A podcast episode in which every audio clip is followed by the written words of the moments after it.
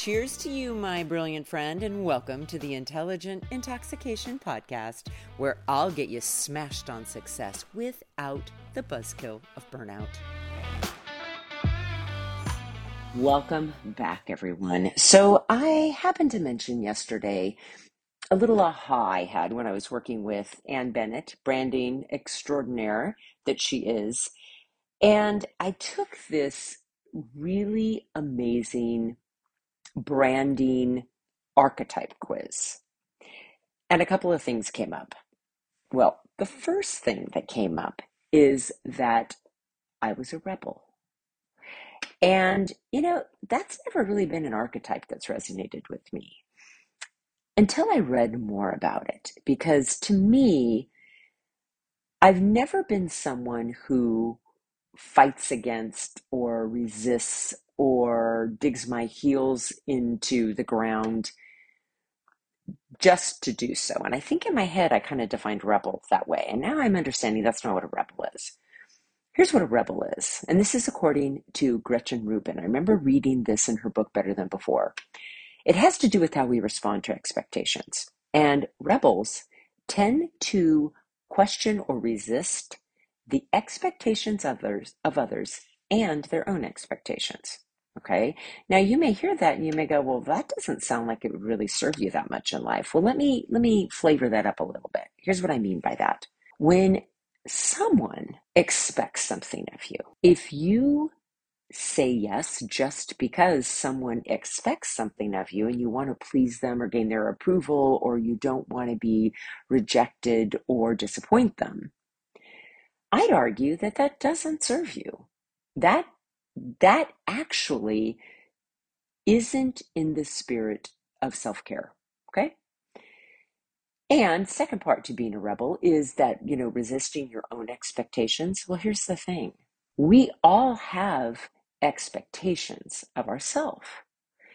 And it is a very good idea to question and resist those expectations if they are obligations that we have taken on from others, or if they are in the form of shoulds that we have been conditioned to believe in regard to how we should be and how we should feel and how we should think and what we should do. Okay, so mm, once I went a little deeper, I thought, yeah, I guess that actually does apply to me because I question everything. I question other people's expectations. I question my own expectations for myself. I make sure my inner critic isn't in the mix. I make sure I lean into that discernment that I can only find in my gut, in my body. So, yeah, I'm kind of proud about that. Here's the other thing that I learned is that I also have an archetype known as the disruptor. And again, at first I heard that and I thought, what? So basically, you're saying that I'm a disruption? Now, if you happen to be one of my friends and you're listening to this, you might be laughing at this point, going, Well, yeah, of course you are. You can't keep your yapper shut. You're always cracking jokes. You are a disruptor. Mm-hmm. Yeah, I guess that's true. However, here is what I am very gifted at disrupting.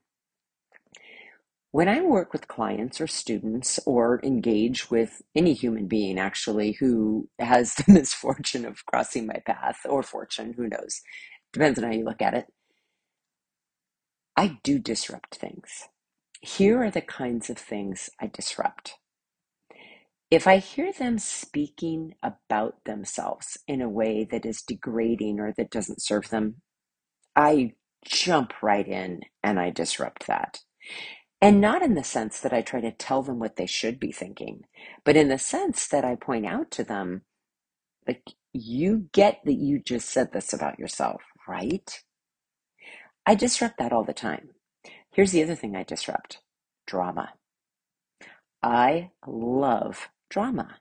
And not in the sense that I like to, you know, roll around instigating drama. I don't. But because I'm human, I notice, like every other human, when I'm in drama. And I like to disrupt that shit. And when I notice that it's other people who are engaged in drama, I disrupt it by stepping out. Either I decide that I'm not going to be an audience for their drama, or I decide that I'm not going to try and rescue them from their drama and I'm not going to try and solve their drama for them. And just by doing so, I disrupt drama because drama needs a victim and a rescuer and a persecutor. And if I'm not willing to play one of those roles, that drama triangle is now a drama line. And drama lines just really aren't that dramatic. So I definitely love to disrupt drama. I also love to dr- disrupt shoulds and obligations and half assed commitments. I'm always offering questions to, again, my clients, my students, my friends, my children, my loved ones regarding what they really and truly want to invest their very limited time, energy, and money into. And when they tell me that they don't have a choice or that they have to or it's what they should do, well, I jump on in there and I disrupt the shit out of that too.